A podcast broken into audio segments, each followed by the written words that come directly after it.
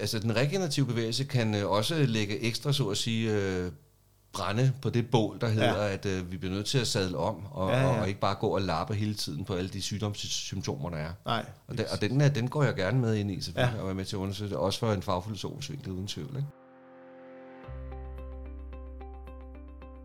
Du er formentlig stødt på begrebet regenerativ eller det regenerative før.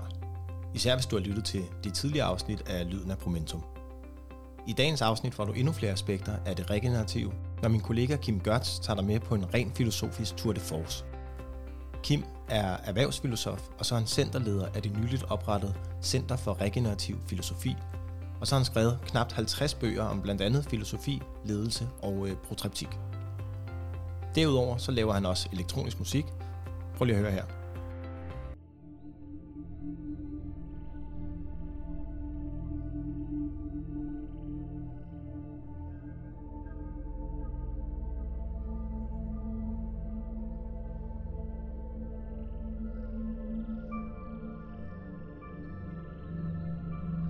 Det synes jeg er virkelig sejt. I dag skal det handle om filosofi, og særligt den regenerative filosofi, som Kim har besluttet sig for at kortlægge i en kommende bog. I podcasten fortæller Kim blandt andet om, hvordan man overhovedet kortlægger en filosofi for noget. Han kommer ind på, hvilke filosofiske retninger den regenerative filosofi trækker på, og så løfter han sløret for nogle af de fagfilosofiske prægninger, som han ser i den regenerative bevægelse. Til slut kommer Kim med en anbefaling af, hvor du skal starte, hvis du gerne vil forstå den regenerative filosofi endnu bedre, og hvis du altså ikke kan vente på, at hans egen bog udkommer. Rigtig god fornøjelse. Velkommen til podcasten, Kim. Tak. Og uh, tusind tak, fordi du, uh, du gider være med. Det er jeg virkelig, virkelig glad for. Det, uh, ja, det sætter pris på. I dag der skal vi jo tale om den regenerative filosofi. Og det skal vi blandt andet, fordi jeg ved, du er ved at skrive en, en bog om det. Øhm, og der findes jo efterhånden en del litteratur om øh, det regenerative, både regenerativ ledelse og regenerative organisationer og øh, det regenerative i praksis. Mm. Så nu vil jeg øh, sådan lidt provokerende prøve at spørge om, øh, hvorfor øh, mener du, vi har brug for en bog om øh, regenerativ filosofi? Jo. Jo, jeg vil lige sige øh, selvfølgelig tak, fordi jeg måtte øh, stille op og blive inviteret herinde i, i studiet, Kasper. Øh, og jeg vil starte med at sige, at altså, for en god skyld, så det er jo ikke, jeg, det er ikke en bog, jeg sidder og skriver alene. Nej. Vi er faktisk fem i forfatterkollektivet. Okay, ja. øh, så, og det gør det jo også spændende nok som sådan, at der kommer en dynamik i det, og forskellige øh, skal man sige, øh, vinkler på det, ikke? og ja, stilarter og interesser i det og så videre. Ikke? Øh, og øh, ja, det kunne vi tale mere om også, ikke? selve setupet omkring øh, skrivningen der, men bare for en god skyld, det er ikke mig, der sidder og skriver den alene. Godt. Øh, og så, øh, som jeg forstår det, så er der i hvert fald fem øh, dominerende, kan man sige, eller toneangivende bøger om øh, det regenerative af det, du nævner, ikke? Ja. Indtil videre, ikke? Jeg jo, jo. lige nævnt, men der er ligesom fem, der er ude at gå for alvor fra 2016 op til 2022 her, ikke? Ja. Og så kunne man formentlig godt spore flere artikler rundt omkring, hvor ordet regenerativ bliver brugt selvfølgelig. Ikke? Det er jo et ja, ja. relativt gammelt udtryk, kan man ja, sige. Ikke? Men i forhold til den, hvad skal vi kalde det i dag, øh, bevægelse, det paradigme, der er det indtil videre, i hvert fald mit indtryk, at der er vel fem først og fremmest. Og så vidt jeg ved, så er der ikke skrevet noget om det endnu sådan rigtigt på dansk, i hvert fald ikke i bogform. Måske Ej. en artikel hister her, ja, i, ja. eller et kapitel i en anden bog og sådan nogle ting der. Ikke? Ja, ja. Så det i sig selv, synes jeg, en af de gode grunde, det er øhm, at få skrevet en bog på dansk grund ikke? Ja. Øh, omkring et emne, som virker til at være sådan opadkommende, Ja, ja. sådan lidt fremstående, ikke? Det Øh, som ligesom er øh, noget selvfølgelig øh, vigtigt, øh, men som også er i, kunne man sige, kort sagt i forlængelse af bæredygtighedstemaet. Det er i hvert fald noget, der kobler sig ret meget til bæredygtighed og den grønne omstilling osv. Ikke? Ja, ja. Så bogen sigter på at øh, fokusere på, hvad er det, der skal forstås ved det regenerative til forskel for det bæredygtige for eksempel. Ikke? Ja. Og så også øh, grunden til, at det har fået den her, skal man sige, den filosofiske vinkel. Ikke, øh, ikke kun fordi, at jeg har den øh, som øh, fag med mig, men også, det, vi synes, det er spændende at undersøge, også der skriver i bogen, øh, undersøge, kan man sige, de teorier og de filosofier, der væver sig ind og ud af det allerede skrevet øh, omkring de der fem amerikanske bøger, typisk Ja. ja. eller angelsaksiske bøger, ikke? Ja, ja, engelsk-amerikanske. Ikke? Okay. Øhm, ja, så det, så det er sådan øh, lige først take på, hvorfor vi synes, det er, er vigtigt og spændende ja. at skrive en bog om det. Ja, mm. selvfølgelig. Mm. Nu er du selv inde på, at øh, det er jo nogle nye bøger, de her, men, men begrebet, øh, det regenerative, det er jo egentlig gammelt. Vil du ikke fortælle lidt om, hvordan man egentlig definerer en filosofisk retning for noget, der er øh, både nyt og så ret gammelt? Jo, det vil jeg forsøge. Øh, jeg vil også lige sige i forhold til det første spørgsmål, at jeg synes også, det er spændende, at øh, altså sådan som vi arbejder med den bog, jeg skal nok komme tilbage til det spørgsmål der, ja, øh, er også at prøve at få opsummeret, hvad er det, der er hoved, kan man sige, temaerne, ikke? og hovedtrækkene i de der fem bøger der i hvert fald. Ikke? Og, ja. Men også, hvad er, det for nogle, hvad er det for nogle øvelser og metoder, som har gjort sig gældende indtil videre, mm. i forhold til en eller anden grad af omsættelighed, øh, relateret til en ledelseskontekst, ikke? eller en organisatorisk praksis osv. Ja. Og så har vi som sagt også den store ambition for at få udkrystalliseret filosofierne i det. Ja. Øh, og de, I alle de her øh, hovedretninger. Ja, og, og de teoretiske forankringer kan man måske også kalde det. Ikke? Ja. Øhm, og selvfølgelig tilføje noget yderligere, altså understøttende tilføje noget yderligere end det, der står skrevet indtil videre. Så, så bogen er ikke tænkt som en kritik af de allerede eksisterende bøger, Nej. men som et, øh, måske mere end et tillæg, men i hvert fald en forlængelse af det, kan man ja. sige. Ikke? En perspektivering ja. også, og så videre af det, der okay. er skrevet indtil videre. Ja, okay. Spændende. Og det knytter sig så også til dit spørgsmål, synes jeg, ikke? fordi ja. at, øh, den måde, hvorpå jeg så personen, nu, jeg, nu sagde jeg jo vi, fordi vi er fem, der arbejder med den bog der, ikke? Øh, ja. den måde, hvorpå jeg går til det, ikke kun i forhold til bog, men også i det hele taget i forhold til min, min rolle øh, her i Promentum, er, at øh, ja, jeg arbejder, man kunne sige, som en metode. Jeg hørte det spørgsmål, du stiller der, som en form for en, en metode, metodisk spørgsmål. Altså, hvordan ja. jeg, jeg griber det an, hvordan jeg går til værks med det. Ikke? Ja. Og der kan jeg se indtil videre, at jeg har ligesom tre metoder i metoden. Sådan en treledet metode, kunne man kalde det. Ikke? Okay. Der er et aspekt i det, der går på at være øh, optaget af at få... Øh, indfanget, som sagt før, øh, de filosofier, der allerede er blevet beskrevet mm. i bøgerne, ja. og i tankerne omkring det osv. Ikke? Øhm, så den kalder jeg sådan lige for mig selv her, sådan, den er mere induktivt, ikke? fænomenologisk, hvis man skulle være lidt smart. Så den er sådan lidt, lidt søgende og, og, kan man sige, respektfuld omkring det, man kunne kalde genstandsfeltet, ikke? som sådan en videnskabsteoretisk bemærkning, øh, for at se, hvad er det for en filosofi, der allerede kan sige sig gøre sig gældende i det, der står skrevet. Ja. Det er den ene del af den treledede metode. Ja, ikke? så det her med at undersøge for, for meget, op, gå dybden med det. Ja, få det opsummeret og ja. få det som sammenfattet, som også er noget af det, jeg prøver at skrive mig ind i, i forhold til den der følge tong, der er jo i gang, ikke? som jeg skriver med de regenerative refleksioner ja. osv. Ikke? Ja.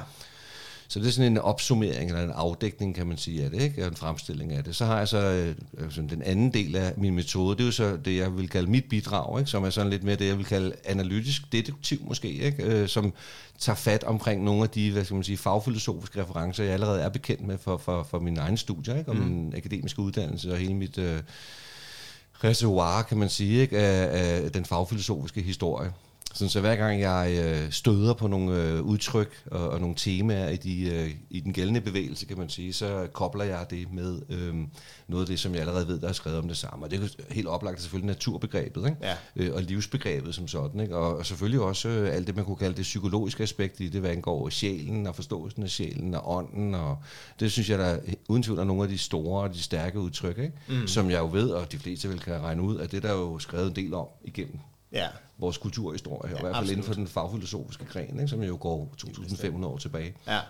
Så for mig er det sådan en, en, en genoptagelse af gamle tekster, hvilket jeg altid har holdt af at gøre. Ikke? Ja. Også øh, i andre sammenhænge, hvor jeg har brugt øh, de fagfilosofiske perspektiver. Altså sådan, jeg kan vide, om vi kan tage ved lære ved nogle af de, øh, af nogle af de gamle tanker, ja. der blev tænkt en gang. Selvfølgelig en anden tid og så videre. Kan de vide, om de kan inspirere os i forhold til øh, vores tid i dag, ja. og specifikt i forhold til det her med den regenerative. Så det er ligesom... Ja hvad kan man sige, øh, led nummer to i den metode der, ikke? i forhold til at øh, øh, gå til værks på det her genstandsfelt. Ikke? Ja. Øh, den, det, det tredje led, og det er så det, der, der, der stadigvæk er ubeskrevet, jo, det er, hvad sker der så, når øh, mødet mellem den filosofi, der er allerede beskrevet ikke? og fremstillet øh, sådan i forskellige udstrækninger i, det, i den regenerative bevægelse, og så med det, som jeg for eksempel bibringer ja. fra det fagfilosofiske øh, repertoire der. Ja, ikke? Hvad opstår der så? Hvad opstår der så der? Ja, af brydningsfelter, ja. eller kritikker, eller yderligere perspektiveringer, eller understøttelser osv. Og det, og det tredje led i, øh, i den her metode, ikke, vil jeg kalde for sådan en form for... Øh,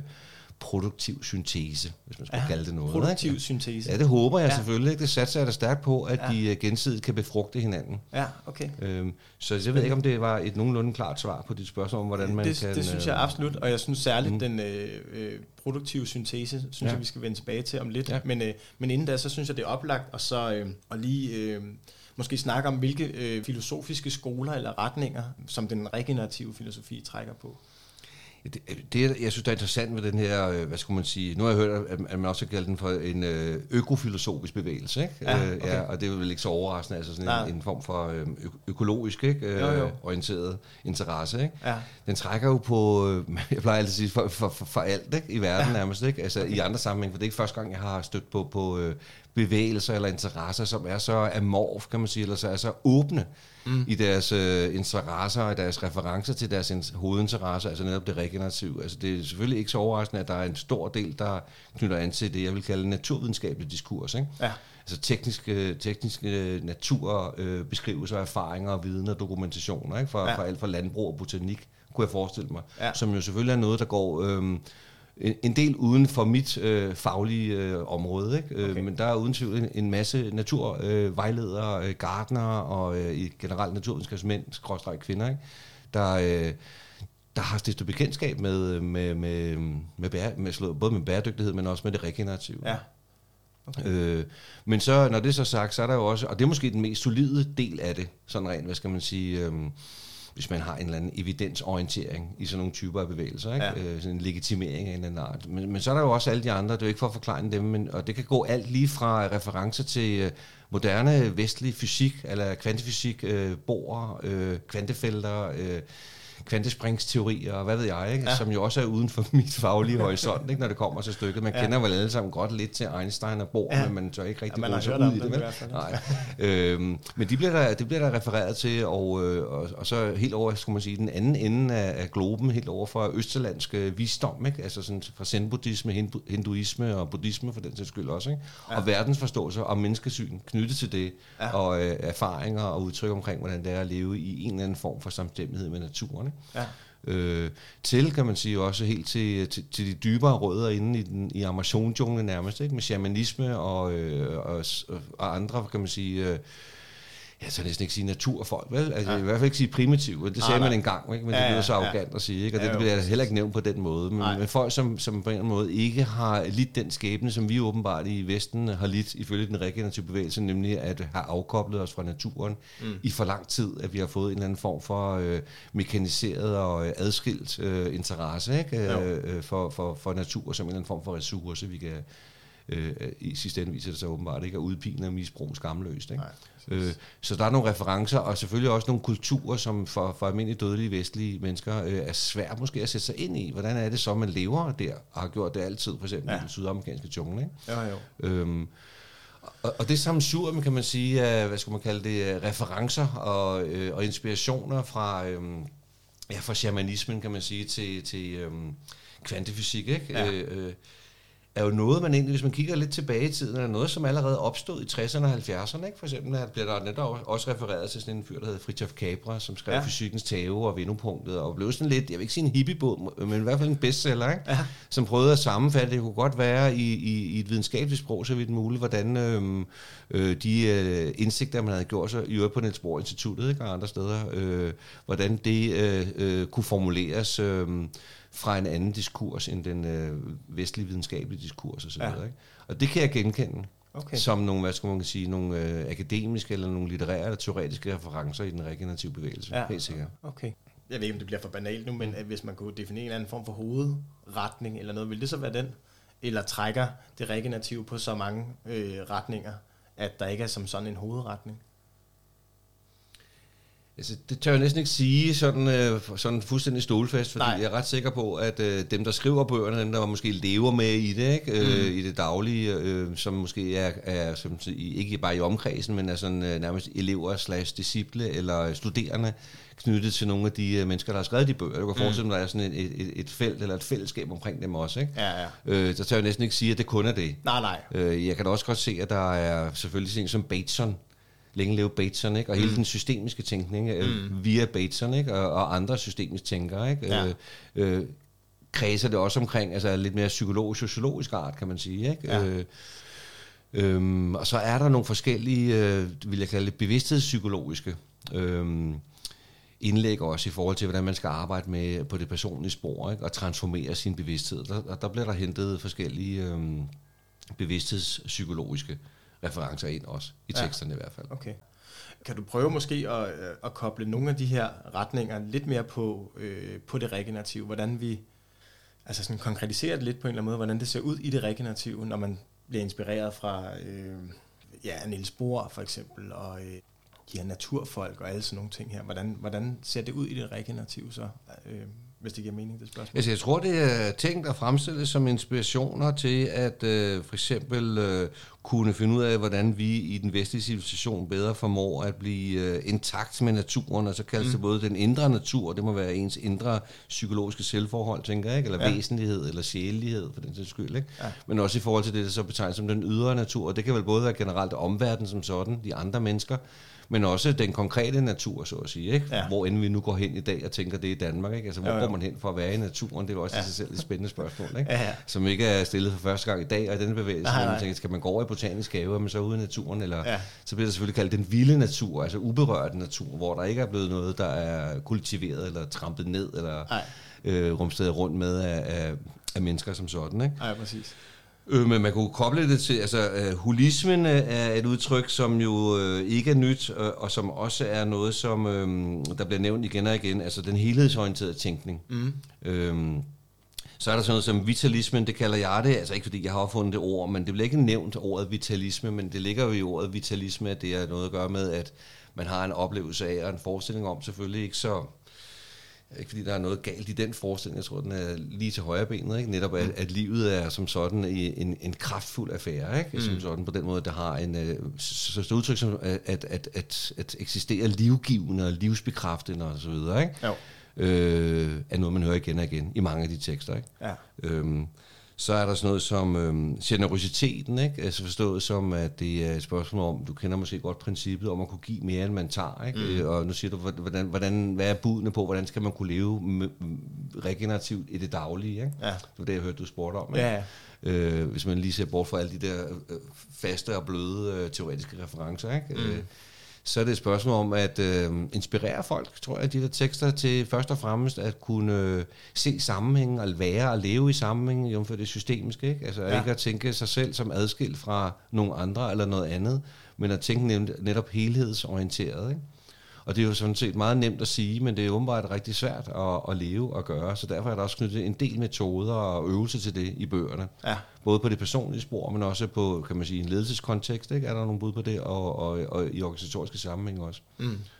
Okay. Øh, og da jeg tænker, at de fem bøger sådan med rund hånd er sådan first movers på det, så er der også en vis grad af, hvad skulle man sige, øh, øh, udforskning knyttet til det. Ikke? Altså en, en, en søgen ud i det. Så jeg tænker ikke, at de øvelser og metoder, der står skrevet i de bøger, det er bare dem, der er der. Nej. Og så er det slut med det. Nej, nej. Så jeg tænker, det er sådan første oplæg, og det knytter sig til nogle erfaringer, forfatterne har gjort sig. Ikke?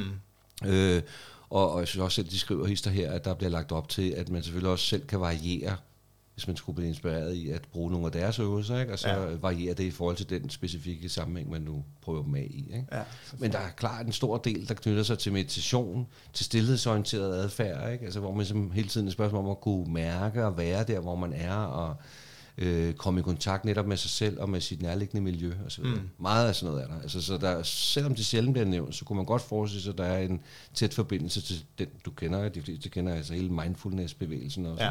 Mm. Okay, så ja. det ligger tæt på det regenerative? Ja, eller i hvert fald i forhold til en invitation til en eller anden regenerativ livsførelse. Ikke? Ja, ja. Øh, at, at der vil man sikkert godt kunne hente nogle uh, inspirationer derfra også. Ja. I forhold til det meditative og det stillhedsorienterede tema i, i, i den regenerative bevægelse. Okay. Ja. Nu var du selv inde på, at øh, den er både en, en filosofi, der henvender sig til personer, mennesker, men også til organisationer, som jeg hørte det. Ja. Øh, vil du ikke prøve at sætte nogle ord på, hvordan er det en organisationsfilosofi? Ja. Altså det er, øh, det er kun noget, jeg, jeg det, i forhold til mit beskrivelse af min, min trillede metode tidligere, ikke, så, ja. så er jeg kun der indtil videre, hvor jeg ikke øh, vil tænke det øh, adskilt fra det, der er blevet beskrevet endnu. Ja. Men jeg kan høre på de bøger, der er, de har ligesom afdækket øh, kan man sige, de, de, de vigtigste kontekster rigtig godt, de fem bøger. Ikke? Altså, ja. der er en, der går rigtig meget på, øh, netop på det ledelsesorienterede aspekt i det, ikke? og det mm. organisatoriske. Ikke? Så er der en, der har det på kulturniveau, og så er der en, der har det på en, en bredere livsførsel, og så generelt ude i forretningslivet. Ja. Og så tænker jeg, så, så, så er de fleste, kan man sige, domæner nærmest taget, ikke? eller kontekster ja. nærmest beskrevet. Ikke? Ja, ja, ja. Og, og den, som har på livsførselsniveauet, har ovenikøbet indskrevet en, en del kapitler omkring forskellige roller, der knytter sig til forskellige lokale kontekster, som for eksempel familielivet, ikke? Mm. eller øh, det sociale øh, liv i de forskellige øh, hvad skal man sige, forskelle, ikke? Ja, ja. og sådan ting. Okay.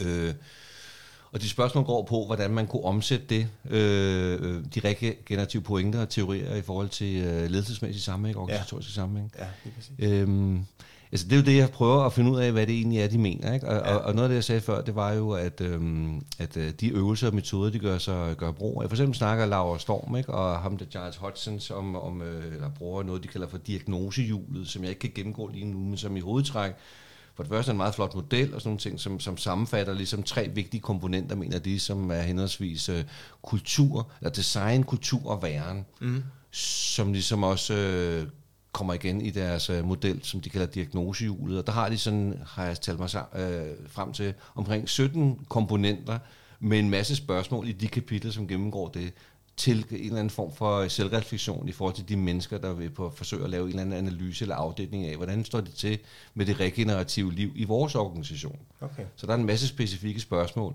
ja. som man så kan bruge som sådan en eller anden form for øh, lakmustest måske, eller et blueprint på, øh, en eller anden skalering af, hvordan ligger vi i forhold til deres, altså Lauras og, ja. og Giles' øh, øh, øh, kan man sige, kriterier for, ja. øh, hvornår en organisation er regenerativ eller ej. Ikke? Ja, okay. Okay. Og det er jo meget spændende. Altså, den metode kender man også fra andre øh, tidligere organisationsteoretiske metoder tilgang, hvis der var noget andet, man skulle arbejde med. Ja. Ikke? Øh, men, men, men de 17 komponenter kan jeg så for det første ikke lige huske udenad øh, øh, og, og gennemgå nu af samme grund. Ja, det synes jeg også er okay. Men, men det er et bud på sådan en metode eller en model. Ikke? Og i forhold ja. til øh, ledelsesaspektet, der, øh, der knytter det ret meget til, øh, til den personlige vej, altså mm. af mit indtryk, at, at de skriver om. Ikke? De, øh, og specielt Giles seneste bog ikke? her fra to, 2022, der hedder Leading by Nature, og med en undertitel omkring processen omkring at blive en regenerativ leder. Ikke? Mm. Den trækker rigtig meget fra, fra øh, og er meget inspireret af at øh, invitere øh, ledere netop ud i den vilde natur. Ikke sådan set bare, for det har jeg hørt, at folk sådan forklarer det som typisk ser ud og kramme et træ, ja. ikke? og sidde lidt der og lave et bål, ikke? Sådan ja. ting. men at være derude og, og, og, og genop, øh, kan man sige, tage sine, sine dybe rødder og sine følelser for øh, øh, mødet med øh, stillheden for eksempel, ikke? mm. naturen, mm. eller vildskaben, eller, eller hvad det nu måtte være. Ikke? Man møder der vinden og naturen, alle, alle, alle grundelementerne, ikke? altså jord, vind, ild og, og luft, ikke? og sådan ja. ting der. Så på den måde øh, bliver mange af de der sådan, uh, invitationer ud i nogle, hvad skal man sige, øh, eventyrlige øh, vildnatursoplevelser, ikke? Som, i, som de selv siger, som i sidste ende skulle øh, afstedkomme en eller anden form for øh, bevidsthedsudvidende naturoplevelse, kalder det det. Okay. Øh, det bliver nærmest som en, en, en helbredelsesorienteret øh, beskrivelse, øh, de her invitationer. Altså at ledere skal komme lidt væk fra, øh, fra, fra, fra den kulturelle sammenhæng, ja, ja. og prøve at møde sig selv i mødet med øh, et levende liv derude, som på en eller anden måde er usiviliseret, ikke? Ja. man nok kunne sige det. Ikke? Okay. Så, så, så det ledelsesmæssige aspekt knytter sig ret meget til, øh, ikke netop en, en teoretisk skoling, eller en, en, en, et, foredrag, eller nogle øvelser i, på et Nej. kursussted, sådan, øh, i, i et almindeligt kedeligt kursussted, ikke? med respekt for det i øvrigt. Ikke? Ja, ja, ja. Men det er noget med at komme, komme væk øh, så at sige, hjemmefra, ikke? for ja, ja. sådan en historisk sammenhæng, øh, og så øh, gå på opdagelse med sig selv i mødet med øh, det anderledes og det vilde, ikke? og det, ja. det ukendte. Okay, interessant. Og det, ja, det er det. Ja, det kan man selvfølgelig have, have delt mening om, ja, hvordan sådan nogle refuger kan, kan, kan være gavnlige, når man så kommer tilbage øh, og skal så at sige, genoptage sin lederrolle. Ikke? Ja, øh, ja. Men det er fordi, de sætter trumf på, det synes jeg alle fem bøger gør, de snakker, de bruger jo øh, ganske flittigt udtrykket transformation. Ikke? Ja. Altså, de tænker ikke, at det er noget, der er klaret hen over natten selvfølgelig, vel? Nej, nej. men at det er noget, som, øh, som, som øh, umiddelbart nærmest burde øh, skulle afstedkomme en, øh, en dybere netop transformation i det enkelte menneske, ja. i det her tilfælde en, en med en lederfunktion. Ikke? Fra et stadie til et andet Ja, fuldstændig. Ja. Ja, de snakker om skift. Altså, den er sådan set designet, den bog, uh, Giles Hodgsons, uh, den der Leading by Nature, uh, i tre dele, og, det, og det, de har uh, titlen Shift, eller andet, ikke personligt skift, okay. ikke? Et, uh, organisatorisk skift og så videre. Ikke? Så ja. det har det der, den der, jeg vil på dansk kalde det for spring, ikke? Altså, spring. Sådan kirkegårdsk ja. inspireret. Ikke? Altså ja. et spring, simpelthen et kvalitativt spring fra den måde, hvorpå man har levet indtil videre, til øh, en ny måde, en ny, et nyt format, så at sige. Okay. Nå, spændende. Ja, så det er slået stort op, når ja, det kommer det skal til stykket. Ja, ja, ja, ja. Om det er da virkelig ja. interessant. Ja, det er. Jeg kom til at tænke på, om vi mm. kunne vende tilbage til de her, nu kan jeg ikke huske, altså din tredje, hvad var det nu, du kaldte den? Produ- produktive synteser. Ja, produktive mm. synteser. Mm. Øh, om vi kunne snakke lidt om den, for det er jo her, hvor det her møde sker, ikke? og så opstår der noget nyt. Ja. Kan du prøve at fortælle lidt mere om det? Jo, altså meget gerne. Øh, det, som jeg har altså på tegnebrættet, og som jeg er som småt i gang med i forhold til øh, den her følgetong for eksempel, ikke? Ja. Og, og tydeliggøre, ikke? Øh, hvor episode 7, tror jeg faktisk udkom her i dag. Ja. ja. Øhm, Der har jeg øh, ovenikøbet også øh, lagt op til at holde foredrag om det en gang i slutningen af, af august, den 25. august. Ikke? Jeg ja. har simpelthen tænkt mig at øh, give øh, den regenerative bevægelse, øh, det som jeg vælger at kalde en, en fagfilosofisk prægning og nærmest disciplinering. Ja. Simpelthen tage min, øh, min akademikerhat på ikke? og prøve mm. så vidt muligt holde fast i den, velvidende jo, at, øh, at, at, at filosofien jo også selvom at grænserne for, hvad er filosofi og ikke er filosofi, er relativt diffuse, når det kommer til stykket. Så jeg ved i hvert fald, at der er sådan en hård kerne. Ikke? Mm. Der er sådan en uh, tordenskjold soldater, som man siger, ikke? Uh, en kanon. Ikke? Ja. Du ved, helt fra den græske filosofi, og så hele vejen op til i dag. Ikke? Ja. Art, ikke? Ja. Det har jeg ikke tænkt mig at gennemgå alle sammen. Men der ved jeg, at der ligger sådan nogle discipliner, mm. nogle kategorier, så at sige, nogle forskellige fag i den uh, disciplin, der hedder fagfilosofi. Ja. Og der har jeg simpelthen uh, tænkt mig at, uh, at gå rundt om de forskellige udtryk, som jeg øh, møder i, i, i, de regenerative, i den regenerative litteratur, eller den, de der fem bøger der, ikke? Ja, ja. i udgangspunktet i hvert fald. Ikke? Og så tilføje det øh, nogle øh, fagfilosofiske perspektiver og vinkler. Jeg kan nævne nogen for eksempel. Meget det, det er ikke sådan hemmeligt. Nej, nej. Men for eksempel er der et godt gammelt fag, der hedder ontologi. Ikke? Ja. Øh, og, og ontologi er et græsk ord, som øh, egentlig bare oversættes til læren om det værende. Og ordet bliver brugt øh, sådan nogle gange lidt i flæng, men jeg tror ikke, at det sådan, øh, ligger godt i folkemunde, vel? Nej. Ordet ontologi, og derfor vil jeg lige uddybe det lidt. Ikke? Meget gerne. Men så kunne man sige, hvad er det regenerativs ontologi? Mm. Og det vil være det samme som at sige, hvad er det for et fundament, hvad er det, sådan, hvad er det for en fundamental verdensforståelse, der ligger i den regenerative bevægelse? Ja. Og det har vi allerede været lidt inde på. Ja. Den der idé om, at måske i sidste ende øh, kan det bedst beskrives, altså den, den verdensforståelse, der ligger i den regenerative bevægelse, nemlig ud for kvantefysiske termer, mm. hvis man var i stand til det, og havde ja. lyst til det. Ikke? Jo. Ja. Øh, men der vil sikkert være, være mere. Ikke? Altså, er det, uh, tænker man uh, elementerne, som du ved, i klassisk forstand, atomisterne gjorde, som adskilte partikler? Det kunne jeg ikke forestille mig. Nej. Jeg tror med, at de tænker, det er bølger og sammenhæng, ja. fordi alt er meget tæt og intimt forbundet, bliver det tit, tit beskrevet som. Ja. Men der har jeg en stor interesse i at prøve at få afdækket det, jeg kalder den regenerative ontologi. Okay. Og det vil være sådan en, en, i hvert fald en fag, et eksempel på en fagfilosofisk vinkel. Så har jeg ja. også en, jeg synes, der er interessant, som også er et stort fag inde på... Øh, på filosofifaget ikke, på universitetet, netop det, man kalder epistemologi. Ja. ja. Og det er jo læren om epistemet, og det vil sige, at episteme her bliver typisk oversat til viden eller erkendelsesprocesser, ikke? Sådan uh, typisk frit uh, oversat til erkendelsesteori som okay. et fag ikke? på universitetet ja. inden for filosofistudiet. Ikke? Øh, og der synes jeg, det er lidt spændende at undersøge, hvad, hvad, hvordan kan man forstå øh, det, jeg så vil vælge at kalde den, den, den regenerative epistemologi?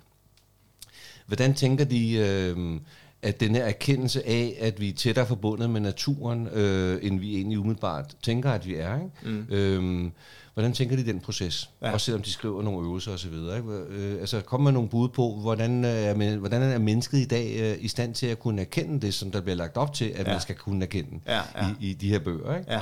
Så det knytter sig også til et andet vigtigt øh, fag, øh, som hedder bevidsthedsfilosofi, ja. som selvfølgelig psykologer og andre også har, har taget til sig. Ikke? Altså ja. interessen for, hvad er vi for en størrelse, hvad er det for et menneskesyn?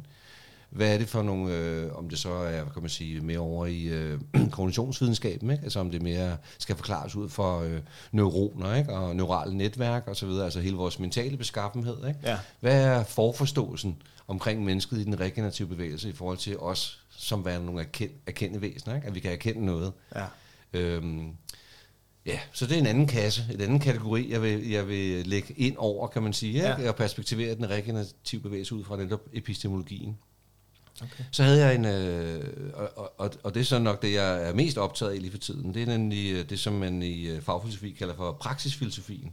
Mm. Øh, og det går helt tilbage til Aristoteles, den gamle græske filosof der, ikke? som ja. ligesom øh, kom med nogle bud til, på, hvordan man skulle... Øh, adskille forskellige interesseområder inden for den filosofiske aktivitet, kort sagt. Og der har han ligesom fire hoveddiscipliner inden for det, han kalder for den praktiske filosofi. Ja. Og dem synes jeg er rigtig spændende, når jeg øh, generindrer dem i forhold til den regenerative bevægelse, nemlig henholdsvis det, som man kalder for poetikken, ikke? altså ja. den poetiske øh, filosofi, og det er det, som senere bliver til æstetik, altså alle mulige forskellige tanker omkring, hvad er smukt, hvad er skønt, ikke? hvad ja. er øh, grimt for den sags skyld, ja. og så videre. Ikke? Så jeg går også og leger lidt med ideen om øh, den regenerative poetik, ja. forstået sådan, hvad er det i den, som er øh, følelsesforløsende, og det siger jeg, fordi at øh, Aristoteles er meget optaget af i sin poetik, at skrive omkring den græske tragedie ikke? og den mm. græske komedie, ja. som er de to, kan man sige, øh, følelsesforløsnings aktiviteter, der foregår på det tidspunkt, ikke? Øh, ja. mens han lever. Ikke? Ja. Altså, det, du ved, man kan gå ind, og så kunne man øh, overvære en tragedie, og så sad man ja, ja. og græd sammen som publikum. Ja. Ligesom man måske også gør i dag. Øh, gør man måske ikke så meget mere i dag, men man kunne godt forestille sig, at man gik ind og så en sørgelig film. Ikke? Ja. Så sad man og småtudede lidt. Ja, ja. Men man gør det lidt mere i mørke. Dengang var det sådan, øh, var det helt oh, så græd man bare ud I sammen. Dag, ikke? så er det måske mere komedien, man sidder måske... Netop, der er det stand-up comedy, ja, ja, det er jeg også tænkt på. Ikke? Og ja. jeg tit tænkt på, jeg ved, om der kommer en stand-up tragedy. Ja.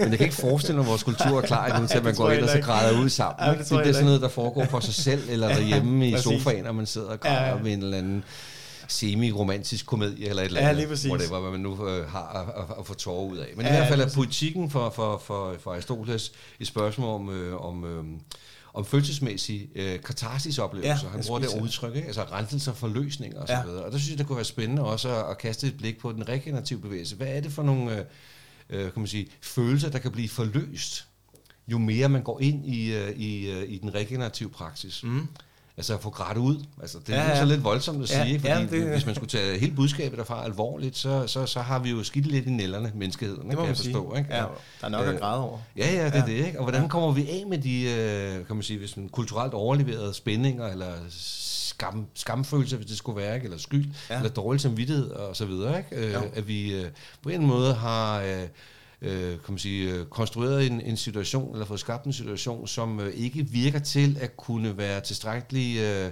klar nok til at blive overleveret til kommende generationer. Ikke? Mm. Nej, og så kan man sige, som nutidige levende mennesker lige nu, jamen det var ikke kun os, det var også vores forfædre ja. for 100 år siden, og det var også 200 år siden, at det for alvor begyndte at stikke afsted ikke, med os, og så videre. Men der ligger en masse, så det er poetikken, kort sagt. Ikke? Ja, ja. Den regenerative poetik. Interessant.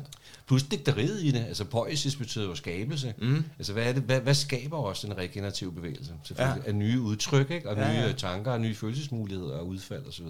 Spændende. Virkelig spændende. Ja, altså, ja. jeg ved ikke, om man kan nå de tre andre. Det, det jo, det kan, du, det kan du godt, Kim så, så er der jo etikken, det var helt klassisk jo. Altså, mm. det, for, Aristoteles og, og langt de fleste er øh, etikken altså defineret som en, en, en, en praktisk filosofi, fordi den handler om handlinger og gerninger, og selvfølgelig også tanker omkring, hvad der er gode og knap så gode eller dårlige gerninger osv.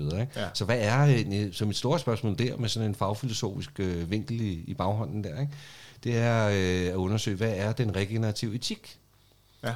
Og, og igen igennem den treledede metode, jeg har. Både, hvad, hvad, hvad siger den selv? Ikke? Altså, ja. hvad er det for en etik, der ligger i for eksempel, øh, man, man, man, øh, man tager ikke mere, end man giver, eller man skal give mere, end man tager, for eksempel. Ja. Ikke? Det er et meget flot og smukt øh, princip, jo. Helt bestemt. Øh, og og hvad, hvad for en etik er den funderet i, ja. for eksempel? Og der vil jeg, kan jeg sikkert finde flere, og det er jo det, jeg, jeg, jeg har på udkig efter. Ikke? Ja, ja, selvfølgelig. Men selvfølgelig også det, man øh, tidligere har kaldt for bioetik. Ikke? Altså mm. hele etikken omkring øh, at opføre sig over, øh, på en eller anden måde ordentligt, ikke? forventer ja. man vel øh, over og forpligtelsen og ansvaret. Ikke? alle de sådan stærke etiske koder, ikke? Ja. vil jeg selvfølgelig opsummere og opsamle. Ikke? Ja, ja. Og så kommer mit øh, fagfilosofiske tillæg, ikke? ja. metoden øh, part 2, der, ja, ikke? selvfølgelig. fra etikkens historie. Ikke? Ja. Øhm, ja. Spændende. Ja, det, er også, jeg, det glæder jeg mig faktisk til. Ja, jeg er jo sådan set så småt i gang. Ikke? Ja, ja. Noget af det kommer også ind i den bog, vi sidder og arbejder på. Ikke? Okay.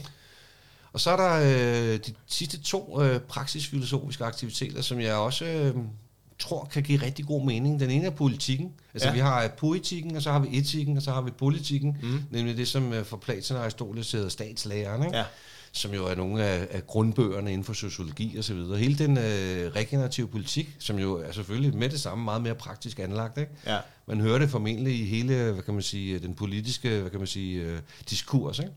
Øh, med grøn omstilling og alt ja. muligt andet. Hvad er det for en politik, der måske også ligger i den regenerative bevægelse? Ja. Og hvordan har øh, kan man sige, politikken i Danmark, eller politikere det med den grønne omstilling og sådan ja. noget? Den glæder jeg mig til. Den bliver spændende. Den tror jeg bliver meget mere aktiv også. Ikke? Ja, ja. At få, opsummeret en eller anden form for politisk, filosofisk øh, positionering heraf også. Ja, mm. selvfølgelig. Ja. Og så er der den sidste, det er retorikken. Ja. Øh, og det kan man sige, det er jo traditionelt set øh, bestemt som øh, talekunsten. Mm sådan i forskellige udgaver. Altså kunsten at kunne overbevise sit publikum om, at man har ret. Ikke? Det er sådan en meget stærk ja. definition. Det må man sige. Ja, ja, ja. øh, og der er, den, den, den, den glæder jeg mig også til at kigge lidt nærmere på. Altså den, hvad skal man sige, den regenerative retorik, ikke? Mm. Den, den klinger jo allerede på sådan en lidt spændende måde, ikke? Fordi, jo, øh, hvad er det for en retorik, der bliver gjort brug af? Ikke? Og de fleste kender jo de tre klassiske appelformer fra ja, ja. også, ikke? Men, jo, jo. hvad er det for en logos, der er på spil, ikke? Ja. hvad er det for en, en saglighed, kan man sige, faglighed og logik? Ja der er i teksterne, uden det skal være en kritik af teksterne, vel? Øh, fordi jeg er med på, at de er skrevet på en måde, som også skal være nogenlunde sådan læsbar, ikke? Ja, ja. Så, så, så man skal heller ikke gå helt død i at læse alt, alt for lange argumentationsrækker og sådan ah, noget. Nej, det er præcis. Det er noget med stilen i det også. Ikke? Men, ja, men hele, hele, kan man sige, logos-aspektet i den øh, regenerative retorik, plus pater-siden selvfølgelig, mm. som mhm. er appelform nummer to, som du ved. Ja. Øh, det er jo den, der spiller ret meget på, på, på det følelsesmæssige, kan man sige. Ikke? Ja. Øh, på, øh, netop på stemning, og knytter sig typisk til politikken, jo også, ikke? traditionelt set. Øhm, og så også øh, selvfølgelig hele eterstenen, som går i retning af etikken, ikke? Ja. som er den tredje appelform. Ikke? Altså hele kan man sige, troværdighedsorienteringen og øh, fællesskabets stemme, sådan opsummeret i talerens udtryk, ikke? Ja, jo. sagt der, ikke? Ja. Men der er meget mere i det, end de, end de her tre appelformer, ikke? Jo, jo. Der er selvfølgelig hele forførelseskunsten jo. Absolut. Øh, jeg tænker altid, når jeg snakker, jeg øh, taler om retorikken som sådan, ikke? så tænker jeg altid på kejsers nyklæder, ikke? Ja.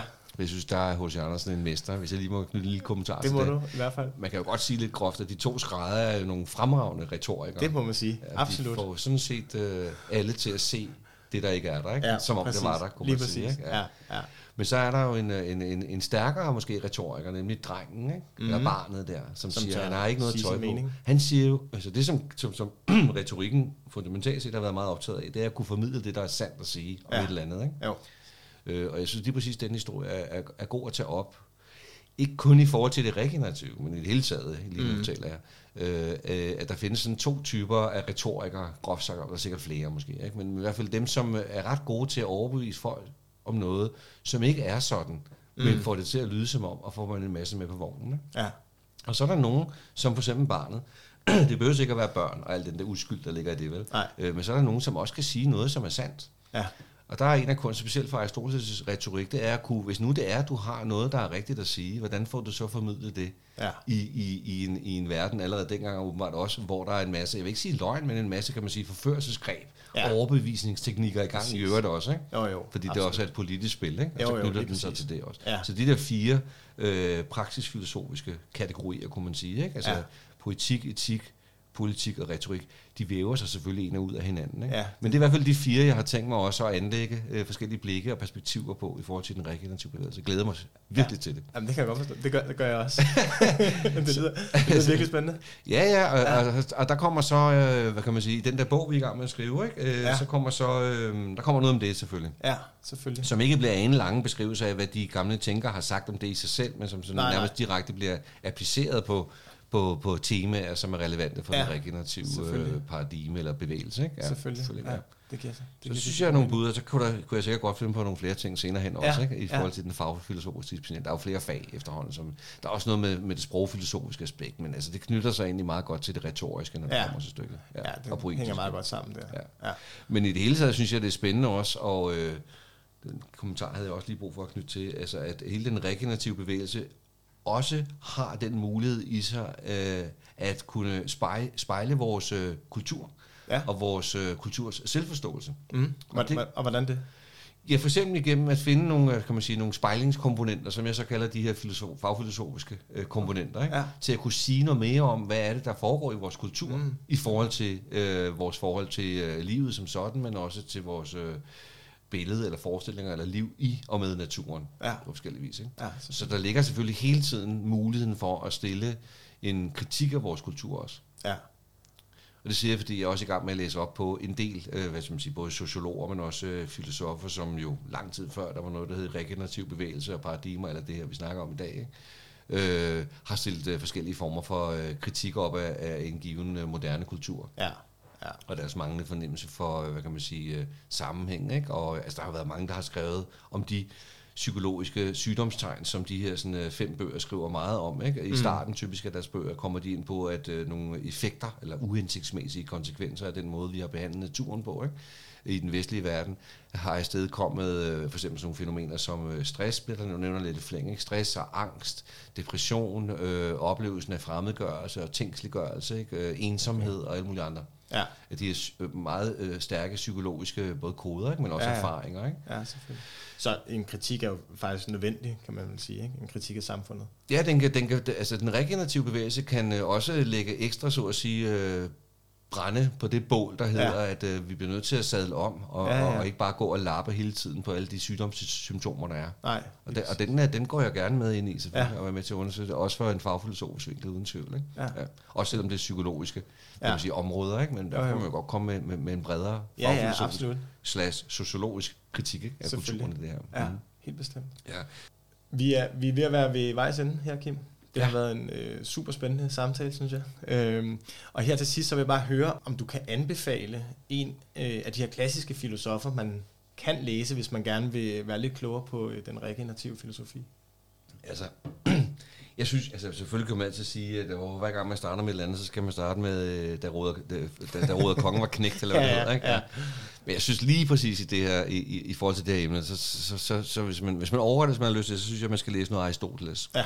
Og når jeg siger det, så, så vil jeg gerne lige forklare det, men jeg vil også sige med det samme, så er det så også ham af de... Øh, græske filosofer, som man af forskellige grunde synes er sværest, fordi der er noget med hans tekster og fragmenter og overleveringer og sådan noget, som gør det sådan en lille smule kompliceret at læse. Okay. Øh, I øvrigt, hvor for eksempel sådan som Platon, ikke? Øh, ja. der er de sådan velbevaret nok, og de er skrevet i dialogform og sådan ja, noget ting. Det så det er sådan lidt mere spiseligt udgangspunktet. Ja. Ikke? Ja.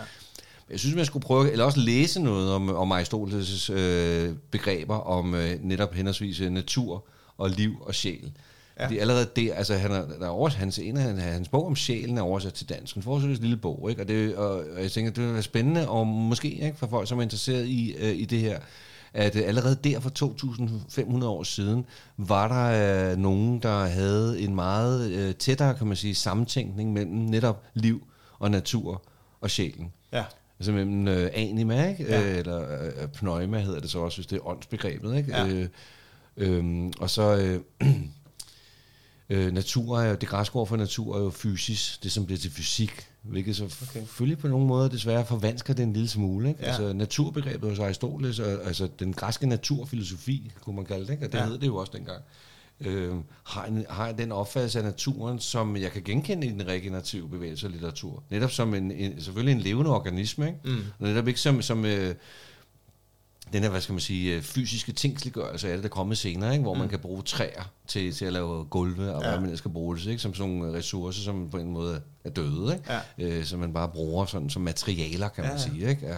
Det er interessant skældning, der er mellem Ja, og så bios, altså det græske ord for liv, ikke, som vi jo har i biologi selvfølgelig, bios, ikke, det er jo også øh, spændende måske. For nogen, altså sådan en nørd som mig med, med begreber og deres udviklingshistorie, så det er spændende at gå tilbage og se, hvad, hvordan blev det egentlig tænkt dengang? Altså sammenstillingen mellem anima og fysisk, og så uh, bios, ikke? Ja.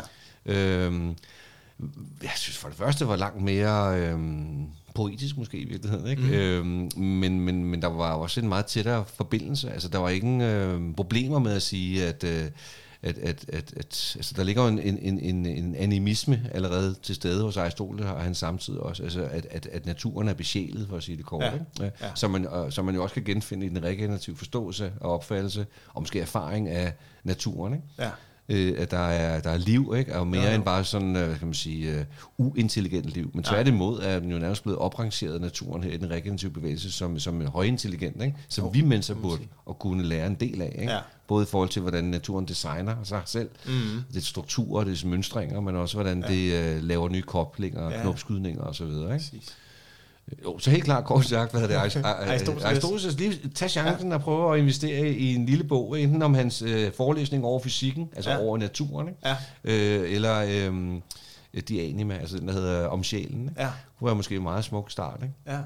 Og hvis man så er, bliver, bliver, bliver frisk på det mere, så er der jo øh, stærke linjer, hvis man tager for eksempel, nu tager jeg lige nogle af de hovedtemaer, som jeg selv synes er spændende og, øhm, gå i gang med for ja. alvor. Ikke? Altså hele naturbegrebets historie, selvfølgelig har vi så fra Aristoteles, og hele vejen op til øh, altså sådan nogle som uh, Heidegger og Adorno, altså 1900-tals filosofer, skråstrej sociologer, ikke? Mm. Øh, har jo, øh, man kan finde det mange andre steder, men søger simpelthen på naturbegrebet inden for, øh, inden for filosofien, og finde ud af de forskellige måder, hvorpå det er blevet forstået forskelligt, og, og at har skabt anledninger til at stille en kritik af kulturen. For eksempel Adorno har jo virkelig mange kritikker af øh, naturbeherskelsen af en af hans hovedtemaer. Ikke? Okay. Øh, og det er jo lang tid før, der går den her sådan regenerativ ja, bevægelse her, i gang. Ja, ikke? Ja, ja, det må man sige. Det er over 100 år siden, ikke? Ja, ja. han er i fuld gang der. Ja. Øh, og ham nævner jeg, fordi han er interessant, ikke kun på grund af det, men fordi han er jo en af de to, der grundlægger den kritiske Frankfurter skole, ikke? Mm. Øh, den kritiske sociologi.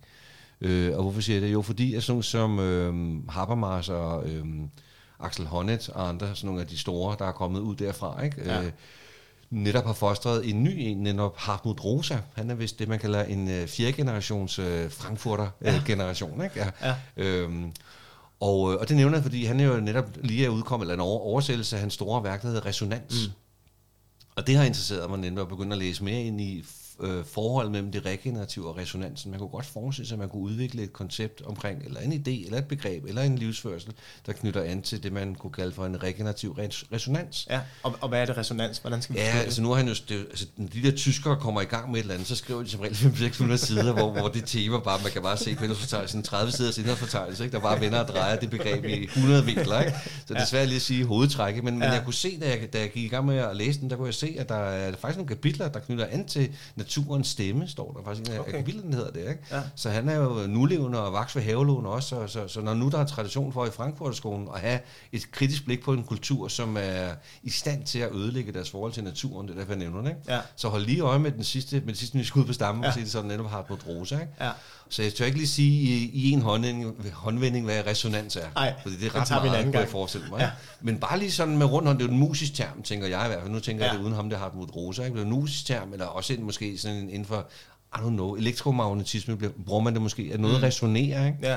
Og vi bruger det også psykologisk udtrykket, ikke? At man jo. resonerer med hinanden, nærmest synonym med, at man svinger godt, ikke? Eller ja, ja. man er i, i god stemning med hinanden, ja. ikke?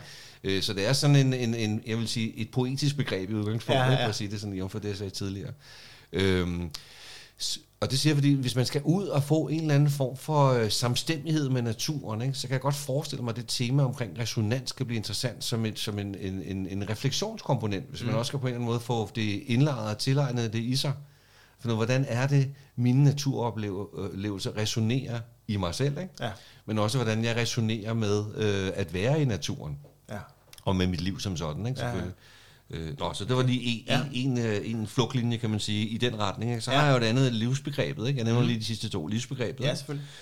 Øh, der for min egen personlige interesse vedkommende, der startede jeg med Nietzsche, altså den store, jeg synes jeg, tyske filosof ikke? Ja. i slutningen af 1800-tallet. Også han er interessant af flere grunde, både fordi det er der, at vores vestlige kulturhistorie jo langsomt øh, bliver mere og mere interesseret i at slå, som han er jo kendt for at sige, Nietzsche, ikke? at slå ja, Gud ihjel. Ikke? Ja. Øh, og jeg skal bare lige sige for en god undskyld, det var ikke, fordi han sagde det, at det skete. Han ser, at det sker i sin samtid. Ja. Og så får han ligesom sat det på begreb, kan man sige, ikke? Ja. og begynder at tænke mulige konsekvenser af det. Mm. Hvad, hvad bliver det til for øh, et menneske, det menneske her, som har været inde sig til i uendelig mange slægter, ikke? Ja. tusindvis af historier, i hvert fald 2.000 år, sådan rundt regnet.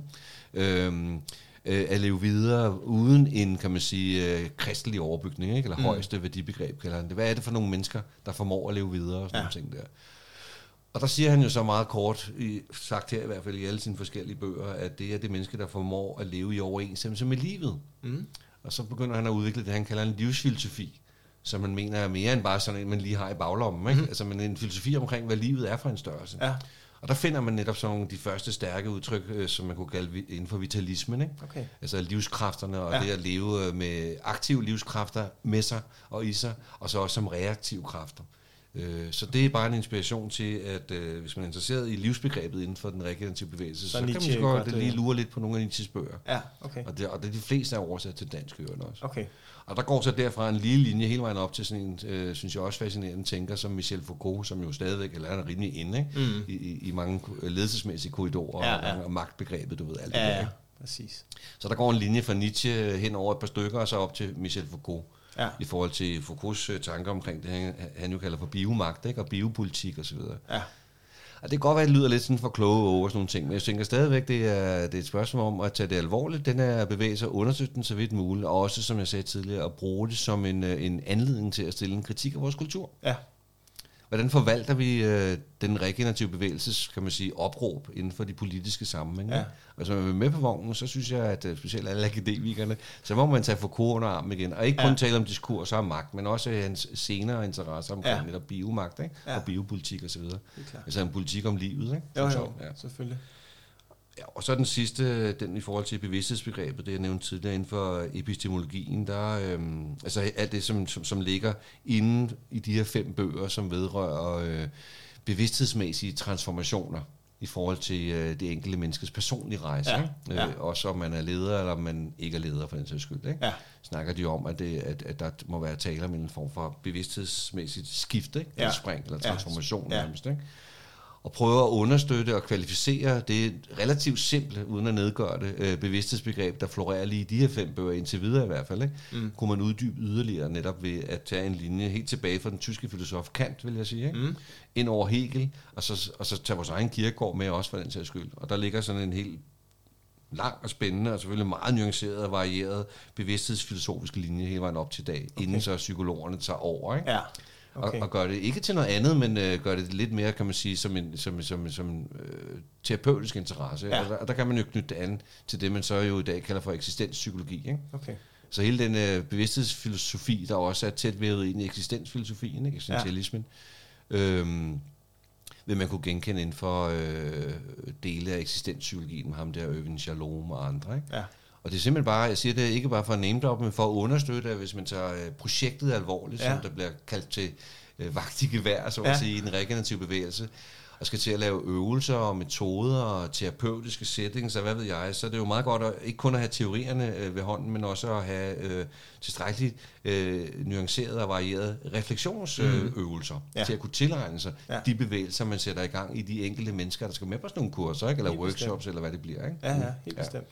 Okay. Og, og det siger, at det er nemlig sådan nogle ting, det, det er de tre sådan, uh, indtil videre i hvert fald inspirationslinjer, man kunne selv stikke afsted med, som, uh, som lytter til den her podcast, ja. ikke? Ja. Og, en, og, og, og, en, som er interesseret i den regenerative bevægelse, og uddybning af det selvfølgelig. Ja, Men det siger også fordi, at uh, det er også noget, vi beskæftiger os med i det center, der lige uh, ja. for nylig er blevet etableret her i Promentum. Center for jo, regenerativ filosofi. Ja. ja hvor jeg har fået æren af ovenikøbet at være centerleder. Ja, ikke? Altså, det er fantastisk. Ja, det meget ja, spændende. Ikke? Ja. Og, og, og der er jo et stort fokus på noget af det, jeg siger her. Ikke kun ja. kvæg mig, men vi er jo en del ikke? I, i det center. Der kommer måske flere. Nu må vi se, hvordan det gror ikke? og jo, udfolder sig. Ikke? Bestemt. Øh, og og der, der er, kan man sige, bare i hovedtræk, der er en af visionerne og formålserklæringen, det kan man også læse inde på hjemmesiden, ikke? Øh, det jeg siger her, det er øh, at kvalificere øh, øh, altså, øh, begreberne og teorierne omkring det, ikke? altså begrebsaktiviteterne. Ikke? Mm-hmm. Så er det øh, forskning, hvor stor ambition at, at, at kunne knytte det an til øh, forskellige forskningsinstitutioner.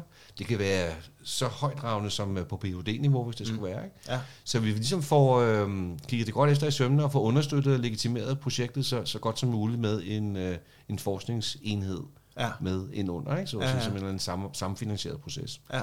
Og så er det tredje, det er så det, vi kan vælge at kalde øh, formidling i centret. Altså det vil jo både få bøger og artikler osv., og, og på LinkedIn, og man kan også gå ind og kigge selvfølgelig på centret, der ligger sådan noget, der hedder viden, ikke? Præcis. At der allerede er produceret faktisk, ikke? For der er jo allerede ja. en del erfaringer om i Promentum, ikke? Ja, jo, via, via Tim og Jakob og andre, ikke? Ja, lige præcis. Mm.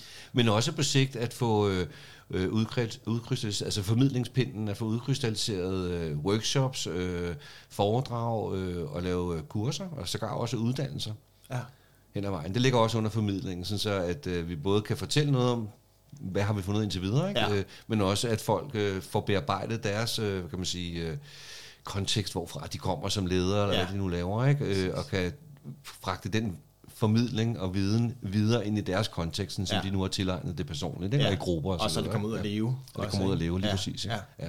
Så der ligger også en... Øh, en ambition i centret om at, øh, at, at skabe en, en, en form for, ah, det er måske stort at kalde det en uddannelsesinstitution, men der ligger i hvert fald en uddannelsesorienteret interesse i det også. Ja, ja. Ja, det, det, det er rigtig spændende. Det er super spændende. Ja. Det bliver virkelig spændende at følge. Mm. Men start med Aristoteles. Ja, start med Aristoteles. det bliver det sidste ord herfra, ja. Kim. Tusind tak for, øh, for snakken. Yes, selv tak. Mm.